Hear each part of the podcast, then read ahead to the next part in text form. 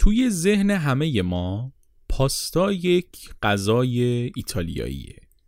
غذاییه که ایتالیایی ها درستش کردن غذاییه که ایتالیایی ها خیلی میخورنش غذاییه که ایتالیایی ها روش تعصب دارن. ولی شاید خیلی از ما این رو ندونیم که همین 70 80 سال پیش مصرف پاستا توی خود ایتالیا غیرقانونی بوده. سلام. به قسمت بیستم چیزکست خوش اومدین.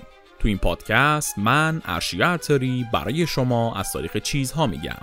چیزایی که زمانی استفاده نمی کردیم امروز استفاده می کنیم و شاید در آینده هم ازشون استفاده بکنیم.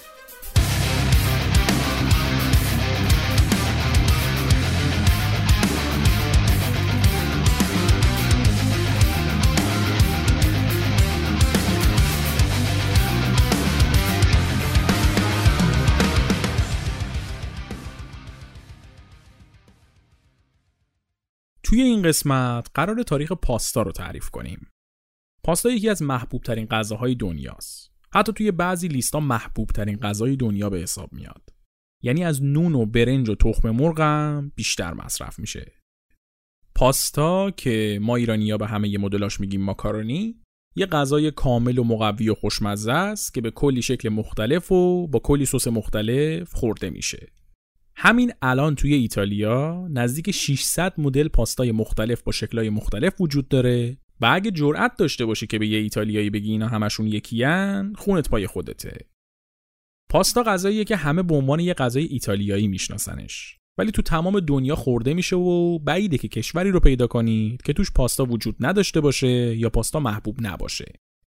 غذاییه که هم مقویه همیشه مدت خیلی طولانی نگهش داشت و همه هم می‌تونن تهیهش کنن. حتی وقتی یه جا ممکنه زلزله بیاد تو هشدارا میگن که یه کیف از لوازم ضروری حاضر کنید و توش حتما پاستای خشک یا همون پاستای کارخونه ای رو بذارید. چون پاستا ارزش غذایی بالایی داره و حالت خشکش می‌تونه تا مدتها دووم بیاره و فاسد نشه. پس با این اصاف پاستا خیلی مهمه. اما اصلا این پاستا چی هست؟ از کجا اومده؟ کی اولین بار به فکرش رسید اینو درست کنه؟ اصلا واقعا ایتالیاییه؟ چقدر قدیمیه؟ چی شد که همه دنیا شروع کردن به خوردنش؟ اصلا همه اینا به کنار. وقتی ماکارونی فقط اسم یه شکل پاستاست ما چرا به همه یه انواع پاستا میگیم ماکارونی؟ تو این قسمت می‌خوایم همه این سوالا رو جواب بدیم و تاریخ پاستا رو از اولین چنگال پاستا تا تعدیق سیب زمینی کف قابلمه ماکارونی تعریف کنیم. در ضمن این قسمت آخرین قسمت فصل اول چیزکسته. ممنون از همه شما که تو این 16 ماه شنونده چیزکست بودید. چیزکست رو به دوستاتون معرفی کردید و با حمایت هاتون توی سایت هامی باش بهمون کمک کردید. آخر این قسمت درباره فصل جدید و تاریخ شروعش و تغییراتی که توش به وجود میاد صحبت می‌کنم. اگه دوست داشتید می‌تونید آخر قسمت اون رو هم بشنوید. دیگه مقدمه کافیه. بریم سراغ داستان پاستا.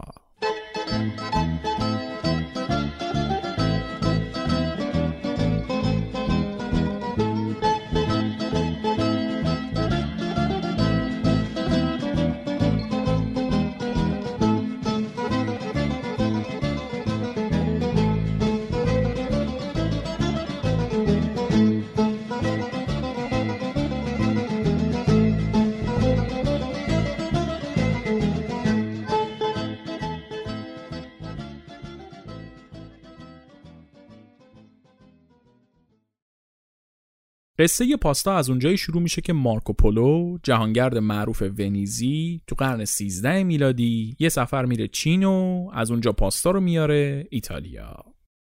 راستش اگه این قسمت ده سال پیش ساخته می‌شد داستان رو باید همینجا تموم می‌کردیم. ولی سال 2011 اثبات شد که نه تنها مارکوپولو پاستا رو نیاورده ایتالیا بلکه حتی ورود پاستا به ایتالیا مال چند قرن قبل مارکوپولو بوده.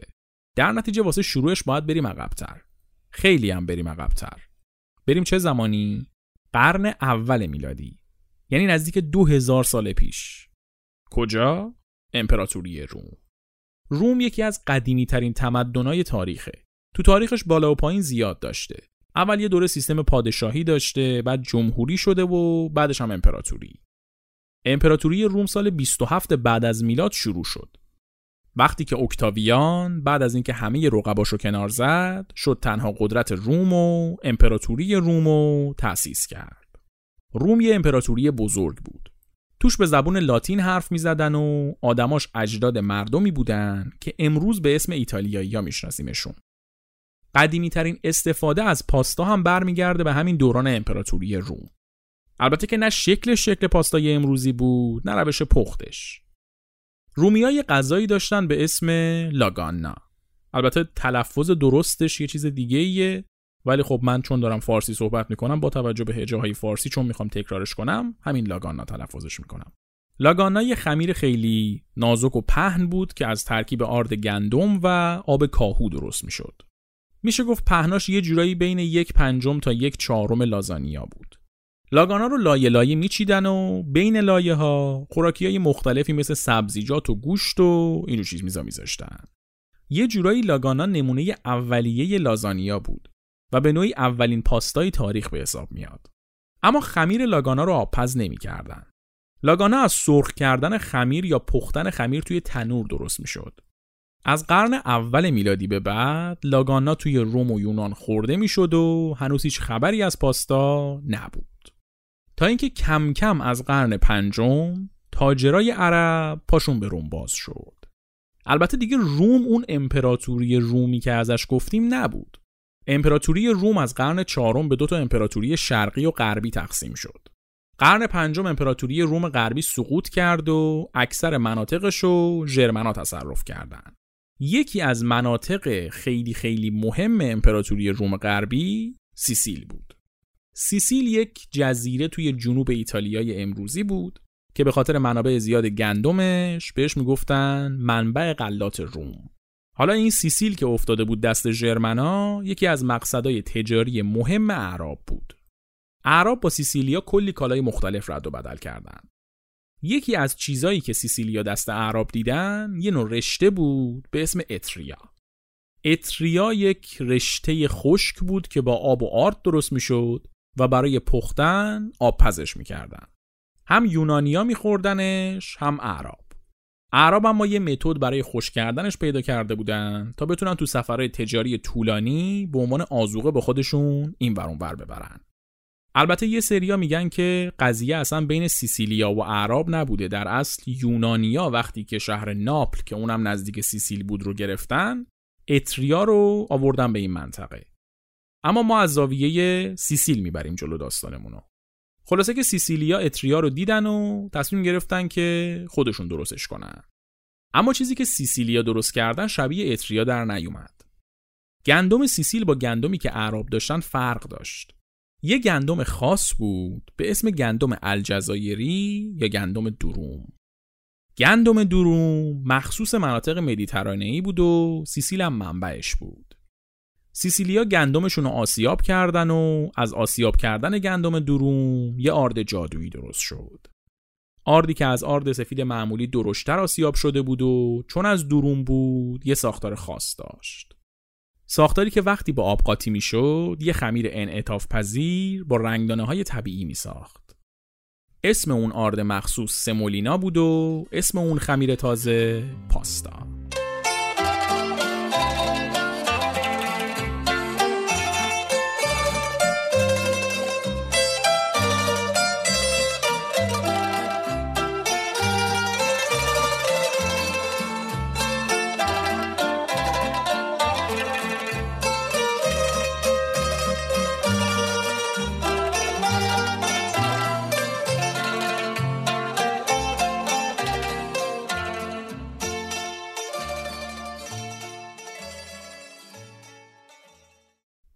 آرد سمولینا یک عنصر خیلی مهم توی پاستاست. پاستایی که با سمولینای واقعی درست شده باشه هم بافت خیلی خوبی داره همین که ارزش غذایی خیلی بالایی داره. زرماکارون اولین کارخونه ماکارونی ایرانیه که از آرد سمولینا برای تولید همه محصولات پاستا استفاده کرده. گروه صنعتی زر از سال 72 شروع به کار کرده، سال 84 واحد تولید پاستاشون رو راه انداختن و در حال حاضر بیشترین ظرفیت تولید یک جای آرد رو توی ایران دارن. زرماکارون کارش رو بر اساس یک ایده اصلی جلو می‌بره اونم اینه که امنیت غذایی حق همه انسان هاست. در نتیجه توی تمام مراحل تولید نهایت تلاششون رو می‌کنن تا یک غذای با کیفیت و خوش قیمت برسونن دست مردم. این فاکتور قیمت مناسب در کنار کیفیت بالا خیلی چیز مهمیه ها. زرماکارون همیشه سعی کرده که با استفاده از تکنولوژی های مختلف و بهترین مواد اولیه به این هدف برسه. نشان FDA و استاندارد ملی و جایزه های مختلف داخلی و خارجی مثل اولین مدال افتخار صادرات کشور و تندیس رعایت حقوق مصرف کننده اینا همه نشون دهنده اینه که زرماکارون توی رسیدن به این هدف موفق بوده. البته زرماکارون فقط پاستا تولید نمی‌کنه محصولایی مثل لازانیا، پودر کیک، آرد سفید، سس پاستا و پاستای کم پروتئین برای کسایی که یو دارن همشون جزء محصولات تولیدی زرماکارونن. علاوه بر این زرماکارون اولین پالایشگاه دانش بنیان غلات شیرین کننده طبیعی بر پایه ذرت رو تأسیس کرده. در حال حاضر این پروژه پالایشگاه با تمرکز رو کیفیت بالا و سلامت محصول و صرفه اقتصادی وارد مرحله عملیاتی شده. با تولید مواد اولیه عالی و استفاده از بهترین و بروزترین تکنولوژی ها زرماکارون در حال حاضر به عنوان سرآمد صنعت ماکارونی ایران شناخته میشه. اسپانسر این قسمت چیزکست زرماکارون دقیق نمیشه گفت که تو چه سالی بود که سیسیلیا پاستا درست کردن. ولی باید بین قرن 5 تا قرن 9 باشه. پاستا توی سیسیلیا محصول خیلی جدید بود. سیسیلیا که می‌خواستن یه چیزی شبیه اتریای اعراب درست کنن یهو دیدن یه چیز خیلی خوشمزه تر گیرشون اومده. پاستا توی سیسیلیا غذای محبوب شد. اما یه غذای افسانه ای نشد.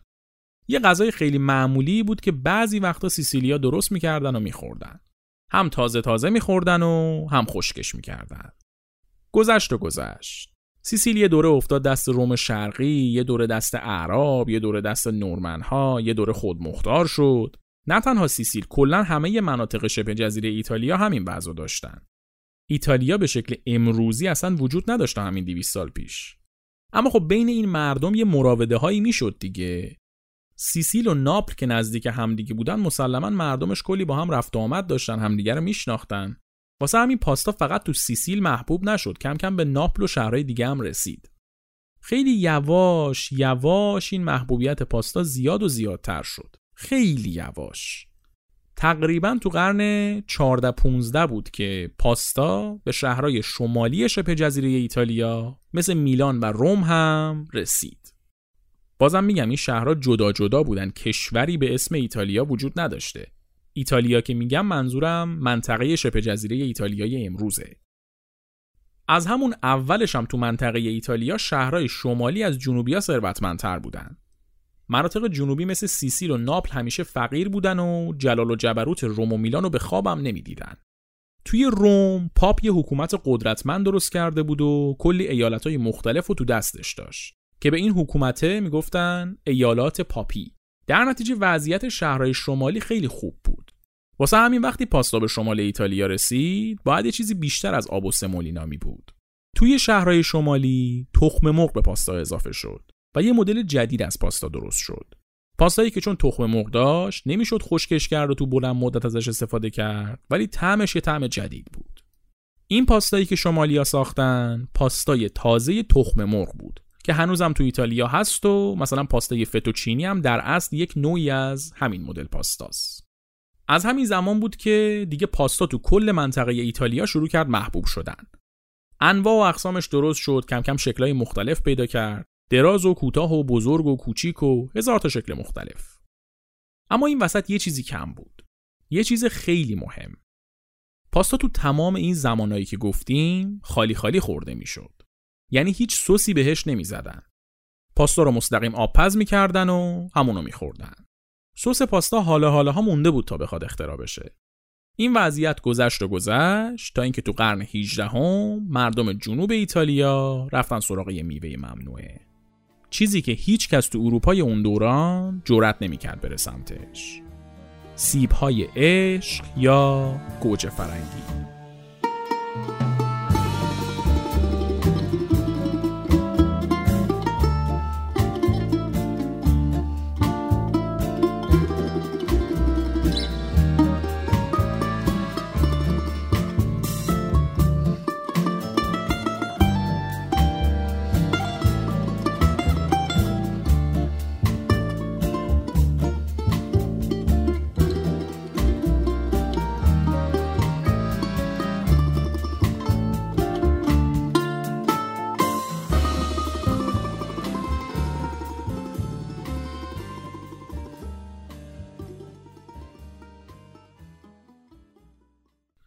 تو قرن 18 یعنی 300 سال پیش ایتالیایی وجود نداشت و همچنان این منطقه هر شهرش دست یه قدرت بود.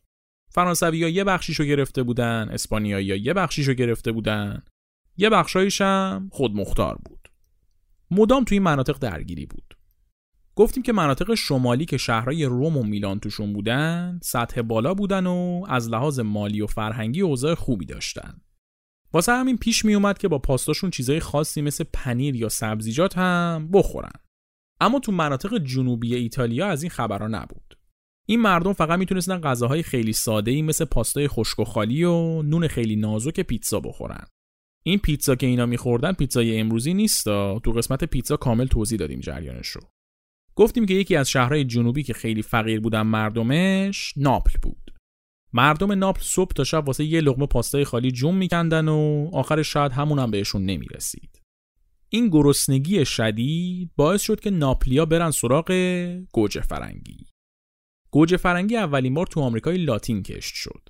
مردم بومی آمریکای لاتین یعنی سرخپوستا چند قرن بود که گوجه فرنگی میخوردن و غیر از خودشون هیچ کس از وجود گوجه خبر نداشت. تا اینکه تو قرن 16 همه چی تغییر کرد. تو قرن 16 وضعیت دنیا تغییرات مهمی کرد. بریتانیا وارد دوران حکومتی مدرن شد. ایوان مخوف توی روسیه تونست همه ایالتها رو از دست قدرت‌های مختلف در بیاره و روسیه تزاری رو تأسیس کنه. فرانسه یه قدرت بزرگ اروپا بود که رونسانس داشت کلی تغییرات مهم توش می‌داد. ولی هیچ کدوم از اینا ابرقدرت قرن 16 نبودن. قدرتمندترین حکومت قرن 16 از لحاظ تجاری و سیاسی امپراتوری اسپانیا بود.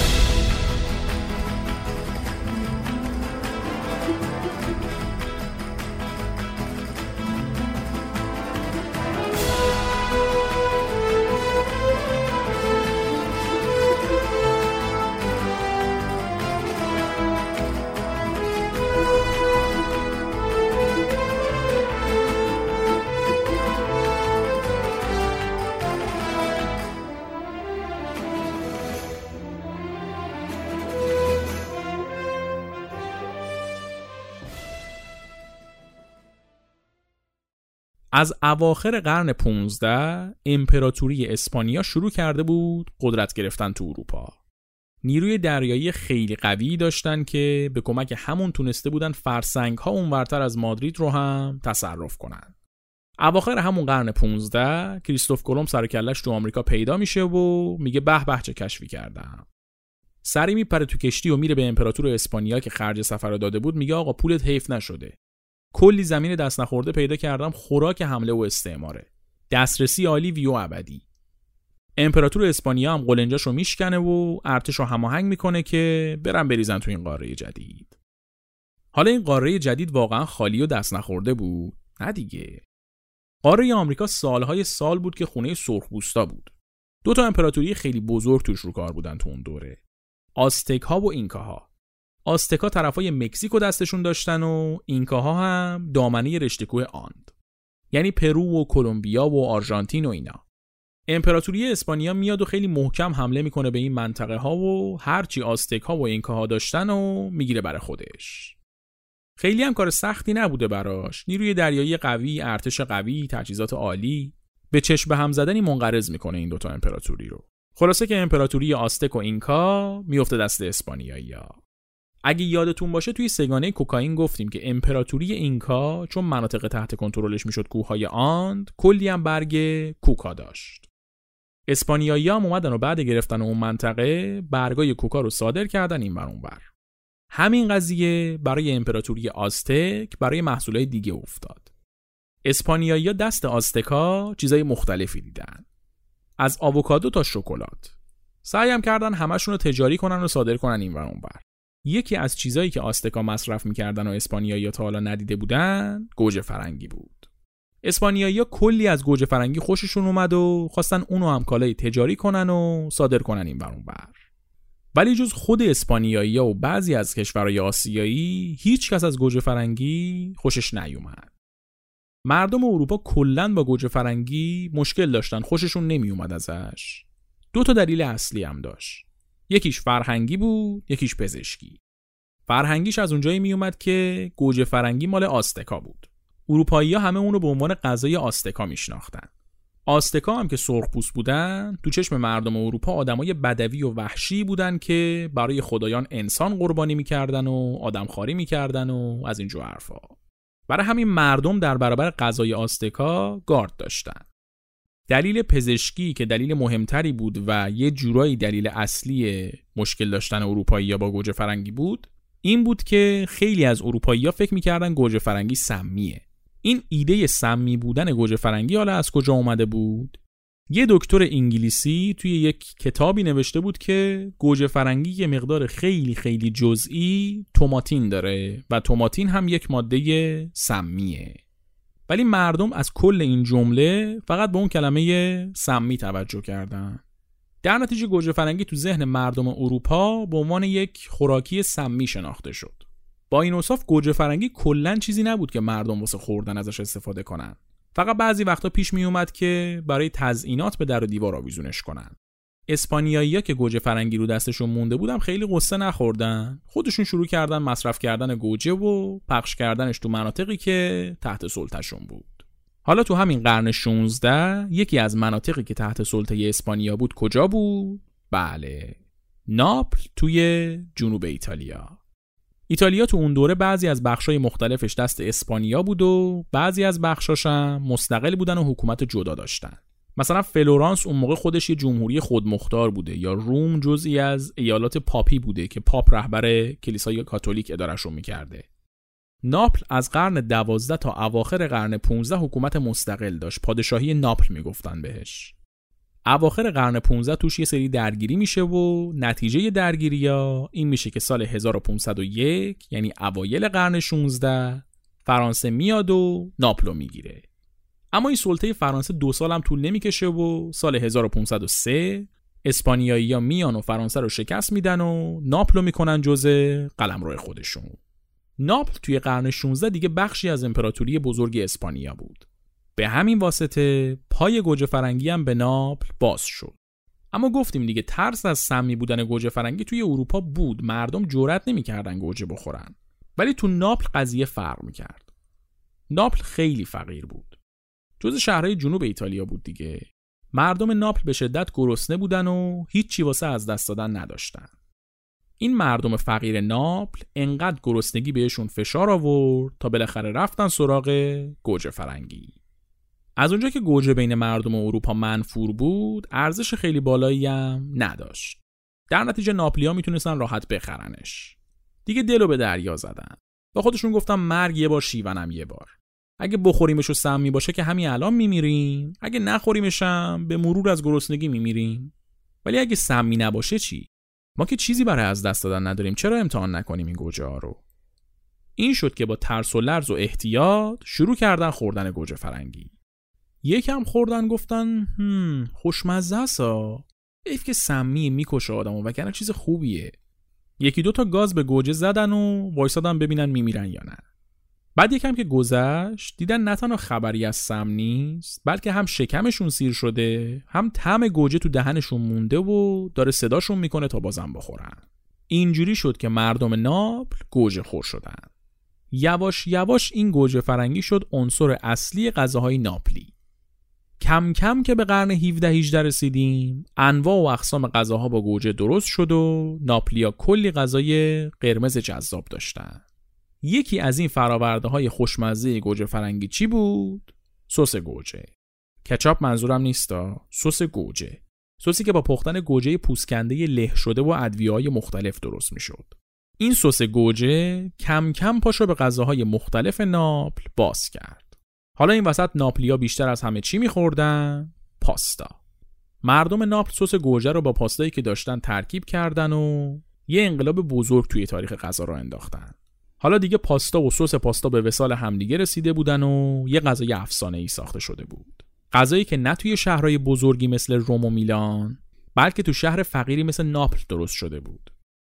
ترکیب جادویی پاستا و سس گوجه درست شده بود و فقط یه کوچولو زمان لازم بود تا تمام دنیا عاشق این غذای ایتالیایی بشن.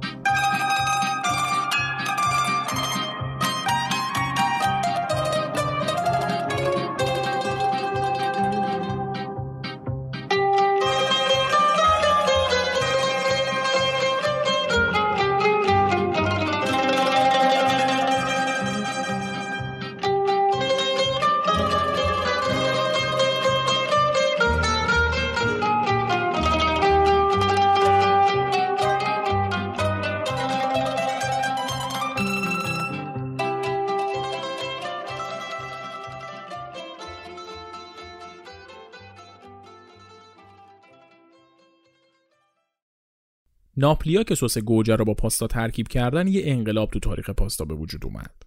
حالا دیگه می‌شد با گوجه سسای مختلف ساخت و با پاستاهای مختلف ترکیبشون کرد.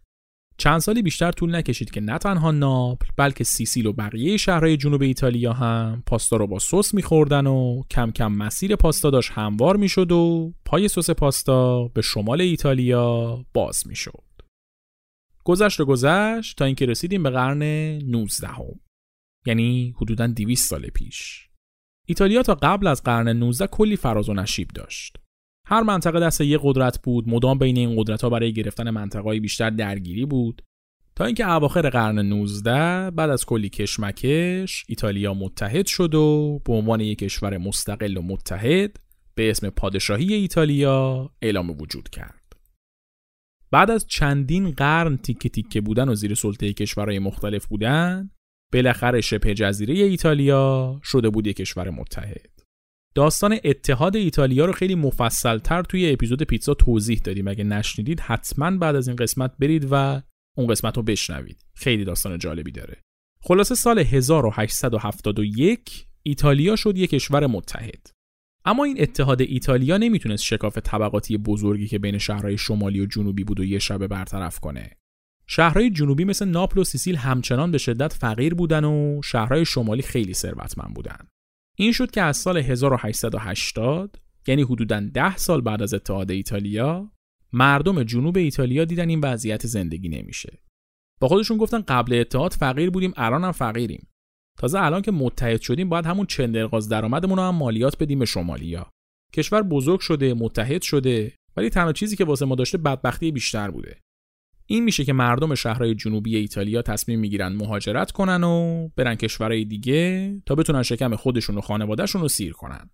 در نتیجه از همون سال 1880 تا سال 1930 نزدیک 4 میلیون ایتالیایی از جنوب ایتالیا میان آمریکا تا بتونن کار کنن و زندگی بهتری برای خودشون و خانوادهشون بسازن. از جنوب ایتالیا می‌شد با کشتی مستقیم اومد به سمت آمریکا. هر روز کرور کرور آدم از ایتالیا تو کشتیایی که داشت از آدم منفجر می‌شد میومدن سمت آمریکا. ایتالیایی اول رفتن شهر نیو اورلنز و شدن کارگر مزرعه نیشکر. این کار توی مزرعه نیشکر خیلی خیلی کار سختیه ها به حرف ساده میاد. اما خب ایتالیایی مجبور بودن و خم به ابروشون نمی آوردن. اما مشکل فقط سختی کار نبود. ایتالیایی که اومده بودن آمریکا همشون از شهرهای جنوب ایتالیا بودن. یا ناپلی بودن یا سیسیلی. اکثر مهاجرای ایتالیایی آزارشون به مورچه هم نمی رسید. اما شرایط اقتصادی بدشون و تفاوت فرهنگیشون با آمریکایی‌ها باعث شده بود یک کلیشه فرهنگی توی ذهن مردم نیو اورلنز درباره ایتالیایی‌های مهاجر به وجود بیاد و در نتیجه خیلی باهاشون خوب تا نکنن. این شد که کم کم ایتالیایی‌ها دیدن نیو اورلنز جای زندگی نمیشه. در نتیجه بارو بندیلشون رو جمع کردن و رفتن سمت نیویورک. از اون به بعد تمام مهاجرای ایتالیایی هم مستقیم می اومدن نیویورک. این شد که نیویورک شد شهر ایتالیایی ها. توی نیویورک ایتالیایی جامعه خودشون رو ساختن. حتی یه محله ای به اسم ایتالیای کوچک یا لیدر ایتالی توی نیویورک وجود داشت که اکثر ایتالیایی توی اون زندگی می‌کردن. یکی دو نسل از اون مهاجرای اولیه گذشت. کم کم دیگه ایتالیایی های نیویورک نه ایتالیایی بودن نه آمریکایی. یه کتگوری جدید شده بودن که از هر دو تا فرهنگ یه چیزایی گرفته بودن. این فرهنگ ایتالیایی آمریکایی پاش به دنیای آشپزی هم کشیده شد. ایتالیایی های مهاجر که اومده بودن نیویورک فرهنگ غذاییشون هم با خودشون آورده بودن. مهمترین غذای ایتالیا هم چی بود؟ پاستا. ایتالیایی اول شروع کردن برای خودشون پاستا درست کردن و تو خونه هاشون پاستا خوردن. نه پاستای خشکی وجود داشت که از مغازه بخرن و نه سس آماده ای. خودشون تو خونه تازه تازه پاستا درست می‌کردن و میخوردن. توی نیویورک ایتالیایی کارهای مختلفی می‌کردن. اکثرشون یا کارگر کارخونه بودن یا خوششویی داشتن یا آشپز بودن و رستوران داشتن. از همون اوایل قرن بیستم آشپزای ایتالیایی نیویورک شروع کردن سرو کردن پاستا توی رستوراناشون. ولی پاستا خیلی برای آمریکایی‌ها جذابیت نداشت. ذائقه آمریکایی خیلی با پاستای اصل ایتالیایی سازگار نبود. این شد که کم کم بعضی از آشپزای ایتالیایی شروع کردن تغییر دادن پاستاشون تا به ذائقه آمریکایی نزدیکتر بشه. مهمترین تغییری که ایجاد شد تو پاستای ایتالیایی اضافه شدن گوش قلقلی درشت بود. خود ایتالیایی ها اصلا گوش قلقلی درشت نمیریختن تو پاستاشون. گوش قلقلی رو برای غذاهای دیگه استفاده می‌کردن جاش تو پاستا نبود. پاستا یا باید با سسای مخصوصش سرو می‌شد یا اگرم گوش ریخته می‌شد توش گوش چرخ کرده یا عادی می بود. در نتیجه اضافه کردن گوش قلقلی درشت به پاستا توی ایتالیا تقریبا برابر با فوش بود. ولی تو نیویورک قضیه فرق می‌کرد. همونطور که ایتالیایی مهاجر دیگه نه ایتالیایی بودن و نه آمریکایی، غذاهاشون هم دیگه نه ایتالیایی بود و نه آمریکایی. این شد که اوایل قرن بیستم توی رستورانای ایتالیایی نیویورک اسپاگتی با گوش قلقلی سرو شد و آمریکایی عاشقش شدن. اسپاگتی هم همین پاستای دراز و نازکه. اضافه شدن همین گوش قلقلی ساده به اسپاگتی باعث شد پای پاستا به سفره‌های آمریکایی هم باز بشه و چند سالی بیشتر طول نکشه که پاستا بشه غذای محبوب نیویورکیا و بعدش هم کل آمریکا عاشقش بشن.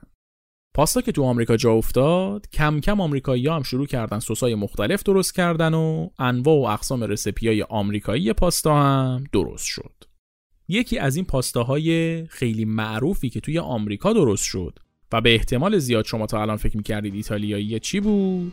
پاستای آلفردو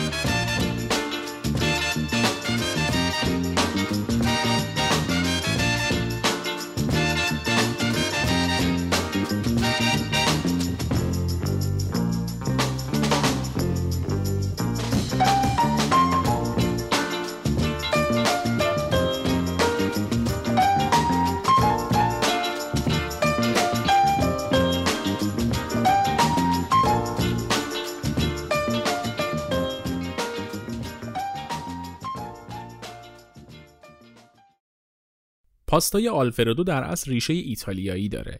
اما پاستای آلفردویی که ما الان می‌شناسیم و توش خامه و جعفری و مرغ داره هیچ ربطی به ایتالیا نداره. داستان پاستا آلفردو از زمانی شروع میشه که سال 1907 یه آشپز ایتالیایی به اسم آلفردو دیللیو تصمیم می‌گیره یه غذای جدید درست کنه.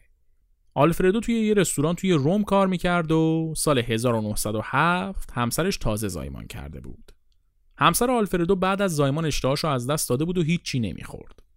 واسه همین روز به روز داشت ضعیفتر می‌شد. آلفردو برای اینکه همسرش یه چیزی بخوره و جون بگیره به هر دری می‌زد تا یه غذایی درست کنه که اشتهای همسرش بکشه بخورتش. تو همین سعی و خطاها آلفردو یه پاستای جدید درست می‌کنه. پاستایی که از فتوچینی، کره و پنیر پارمزان درست می‌شد. فتوچینی یه مدل پاستاست که شکلش پهن و بلنده. آلفردو اول اومد و فتوچینیا رو پخت. بعد به فتوچینی داغ کلی کره و پنیر پارمزان زد تا هم مقوی بشه هم خوشمزه. بعد شروع کرد به هم زدنش. با حرکت های دایرهوار انقدر هم زد که یه ترکیب قلیز خامه طور از پاستا و سس درست شد. همسر آلفردو هم این پاستا رو خورد و خوشش اومد و زندگی زیبا شد. اما این پاستا تو خود ایتالیا آنچنان محبوبیت زیادی پیدا نکرد. گذشت و گذشت تا اینکه پای پاستا آلفردو به آمریکا باز شد. آشپزای آمریکایی که دیده بودن پاستا آلفردو یه فرم قلیز و خامه ای داره، سعی کردن یه چیزی شبیه اون درست کنن. در اصل باید انقدر پاستا و کره و پنیر رو هم می‌زدن تا اون ترکیب قلیز درست می‌شد. ولی آشپزای آمریکایی هم حوصله‌ش رو نداشتن، هم تعداد زیاد مشتریا وقت این کارا رو براشون نمیذاشت. در نتیجه پاستای آلفردو توی آمریکا یه ماده جدید بهش اضافه شد. خامه خامه باعث شد اون فرم قلیز به پاستا داده بشه و زمان کمتری برای درست شدنش صرف بشه و در ضمن با سیستم آمریکایی هم آداپته بشه کم کم سیر و جعفری و مرغ هم به این پاستای آمریکایی جدید اضافه شد و پاستای آلفردو دیگه هیچ شباهتی به اون چیزی که آلفردوی اصلی درست کرده بود نداشت. پاستایی که تو ایتالیا نتونسته بود به جایی برسه تو آمریکا ترکوند. آمریکایی‌ها کلی ازش استقبال کردن و کم کم شد یکی از غذاهای محبوب آمریکا. توی قرن بیستم آمریکا داشت تمام بازار رو دستش می‌گرفت. قدرت سیاسی و اقتصادیش روز به روز بیشتر می‌شد و واسه همین کم کم تمام دنیا تحت تاثیر آمریکا شدن. این شد که پاستا تونست از آمریکا خودش رو به بقیه دنیا هم برسونه و سر سفره بقیه مردم هم بشینه و کلی آدم رو با عطر و طعم جذابش خوشحال کنه. اما توی خود ایتالیا اوضاع به اون خوبی نبود. از سال 1922 یه مرد کوتاه و کچل و قدرت طلب توی ایتالیا قدرت و دستش گرفته بود و شده بود کابوس مردم ایتالیا. مردی که چند سالی بیشتر طول نکشید تا بشه جزی از کابوس همه مردم دنیا. دیکتاتور فاشیست ایتالیا بنیتو موسولینی.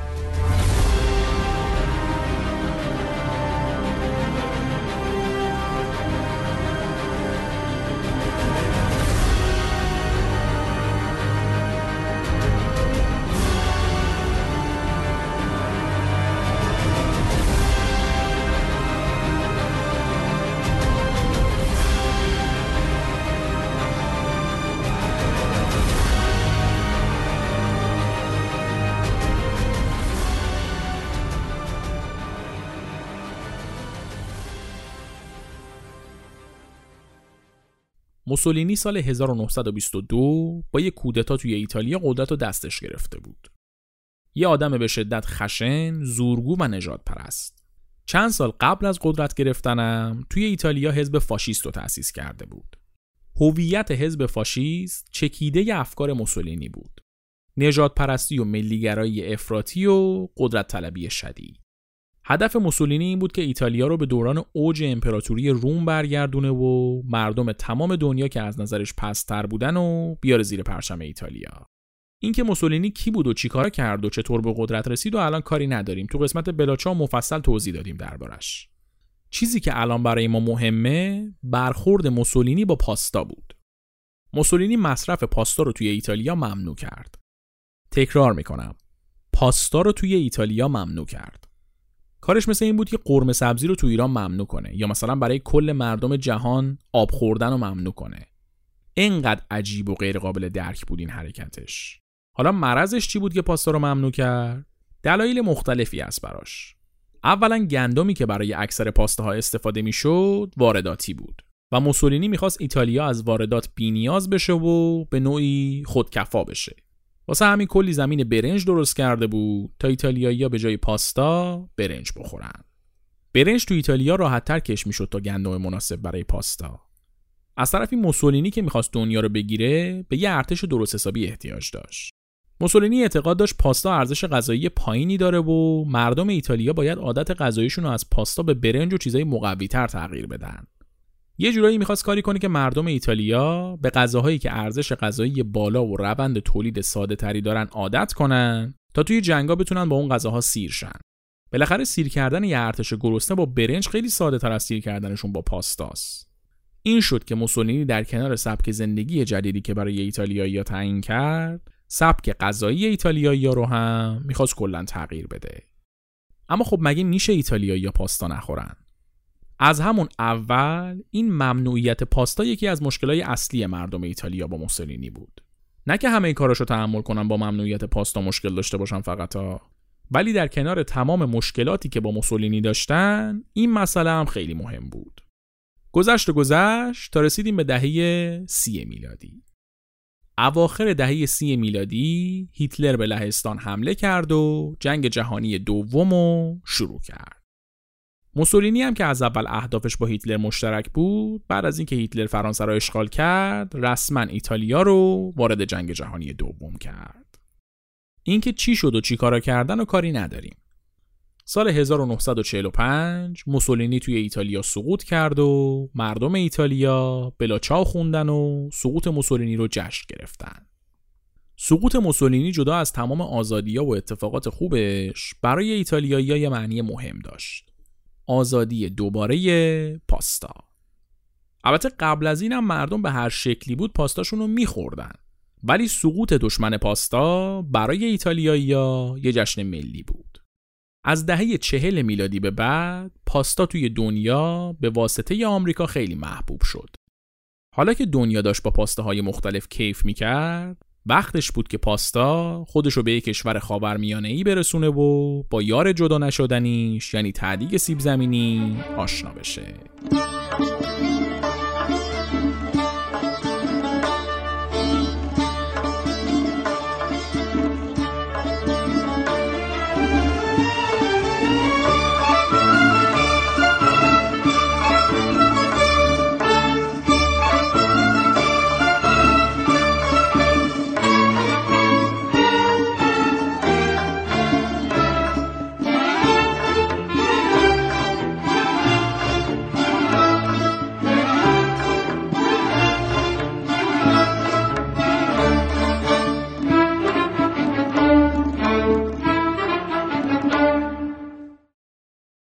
داستان رسیدن پاستا به ایران از عواست دوره رضا شاه شروع میشه.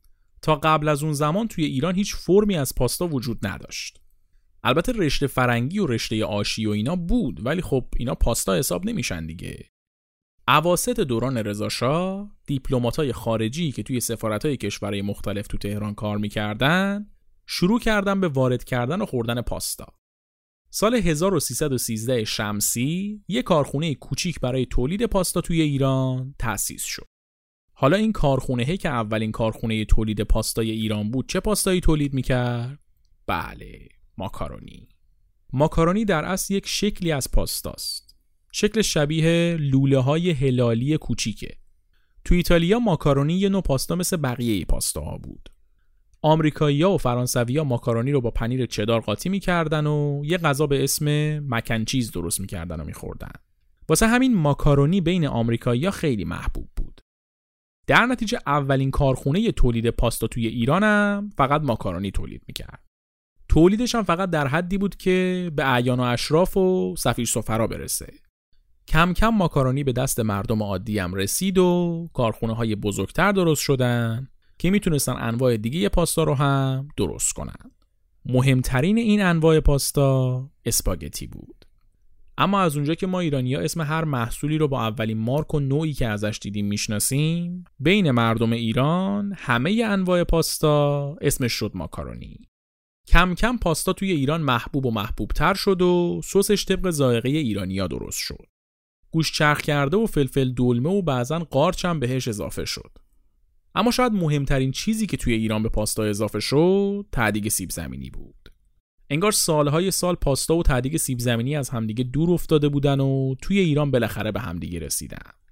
یه شاهکار ترکیبی هنری که امکانش خیلی خیلی پایینه که کسی دوستش نداشته باشه. درسته ایتالیا پاستا رو ساخت درسته آمریکا پاستا رو جهانی کرد ولی اضافه کردن تعدیگ سیب زمینی به پاستا ابتکار خودمونه. البته که اگه ایتالیایی‌ها بفهمن با پاستاشون چیکار کردیم کار ناتمام موسولینی رو تموم می‌کنن و تصرف دنیا رو از ایران شروع می‌کنن. پاستا تو ایران سال به سال بیشتر جا افتاد و تولیدش بیشتر پیشرفت کرد. از سال 84 که گروه صنعتی زر تولید پاستا رو شروع کردن و زرماکارون تأسیس شد تولید پاستا با آرد سمولینا هم توی ایران راه افتاد و پاستای تولیدی ایران دیگه هیچی از بقیه دنیا کم نداشت. به شکلی که الان پاستا جز محصولات صادراتی ایران به حساب میاد و زرماکارون بزرگترین صادر کننده ماکارونی ایرانه. پاستا یه مسیر خیلی طولانی رو طی کرده تا به اینجا برسه. از سیسیل تا ناپل، از ناپل تا روم، از روم تا نیویورک، از نیویورک به همه دنیا جادوی پاستا توی طعم فوق‌العاده و بافت جذابشه که دل هر ملتی رو می‌بره. در نتیجه اگه یه نگاه به تاریخ پاستا و ویژگی های پاستا بندازیم متوجه میشیم که تا دنیا دنیاست پاستا غذای محبوب همه است. قسمت بیستم چیزکست همینجا به پایان می‌رسه و با پایان این قسمت فصل اول چیزکست با 20 قسمت اصلی یه قسمت تکمیلی و یه قسمت ویژه بعد از 16 ماه تموم میشه. ممنون از همه شما که توی این مدت شنونده چیزکست بودی. چیزکست رو به دوستاتون معرفی کردید از چیزکست توی سایت هامی باش حمایت مالی کردید چیزکست از روز اولی که کارش رو شروع کرد طبعا بی ایراد نبوده. ما ایراداتی داشتیم مشکلاتی داشتیم. سعی کردیم که رفعشون کنیم. سعی کردیم که هر اپیزود بهتر و بهتر و بهتر بشیم و بتونیم یه کار تمیز و خوبی رو ارائه بدیم. فصل دوم چیزکست از شهریور 1400 شروع میشه. تاریخ دقیقش رو توی شبکه های اجتماعی اعلام می‌کنیم. از اونجا می‌تونید ببینید. و یه سری تغییرها قرار اتفاق بیفته یه سری بهبودها قرار اتفاق بیفته و قطعا فصل دوم چیزکست از فصل اول بهتر خواهد بود و تغییرات خیلی مثبتی توش قراره بدیم. چند تا چیز جدید قراره اضافه بشه کیفیت کار قراره بره بالاتر. جدا از خود محتوای پادکستی چیزکست یه سری سورپرایزهای دیگه هم براتون داریم که با شروع فصل دوم متوجهشون میشین و امیدواریم که دوستشون داشته باشید. توی این فاصله بین دو تا فصل چیزکست رو فراموش نکنید. اگه دوست داشتید اپیزودا رو دوباره گوش بدید. اگه دوست داشتید اپیزودا رو به دوستاتون معرفی کنید. بزرگترین حمایتی که شما می‌تونید از چیزکست و بقیه پادکست های فارسی بکنید اینه که به بقیه معرفیشون بکنید. در نتیجه اگه چیزکست رو دوست دارید می‌تونید به کسایی که فکر می‌کنید چیزکست براشون ممکنه جالب باشه معرفیش کنید و به ما توی پیدا کردن مخاطبای بیشتر کمک بکنید. ممنون از زرماکارون اسپانسر این قسمت. فصل اول چیزکست همینجا به پایان می‌رسه.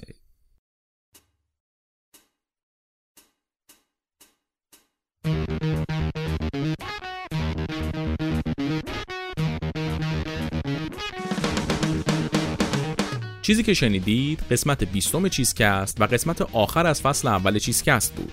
واسه شنیدن چیزکست می‌تونید از اپلیکیشن های پادگیر مثل Apple Podcasts و Castbox یا Spotify استفاده کنید. و علاوه بر این همه قسمت های چیزکست با یک قسمت تاخیر روی کانال تلگرام چیزکست هم منتشر میشن. یادتون نره از هر جایی که چیزکست رو میشنوید subscribe کنید تا مشترک چیزکست بشید و هر قسمتی که میاد متوجه بشید. اگه چیزکست رو دوست دارید و دوست دارید که ازش حمایت بکنید تنها کاری که لازمه بکنید اینه که چیزکست رو به دوستاتون معرفی بکنید. اگرم دوست داشته باشید به شکل کاملا اختیاری می‌تونید تو سایت هامی باش از چیزکست حمایت مالی بکنید. هر نظر و انتقاد و پیشنهادی هم داشتین ما پذیراش هستیم. واسه نظر دادن هم می‌تونید از بخش کامنت های شبکه های اجتماعی یا اپلیکیشن های پادگیر استفاده کنید. همین که از هشتگ چیزکست روی توییتر استفاده کنید. واسه ارتباط مستقیم با ما هم می‌تونید به cheesecast@outlook.com ایمیل بزنید. ممنون از اینکه شنونده چیزکست هستید. منتظر شروع فصل دوم چیزکست توی شهری بر ما باشید.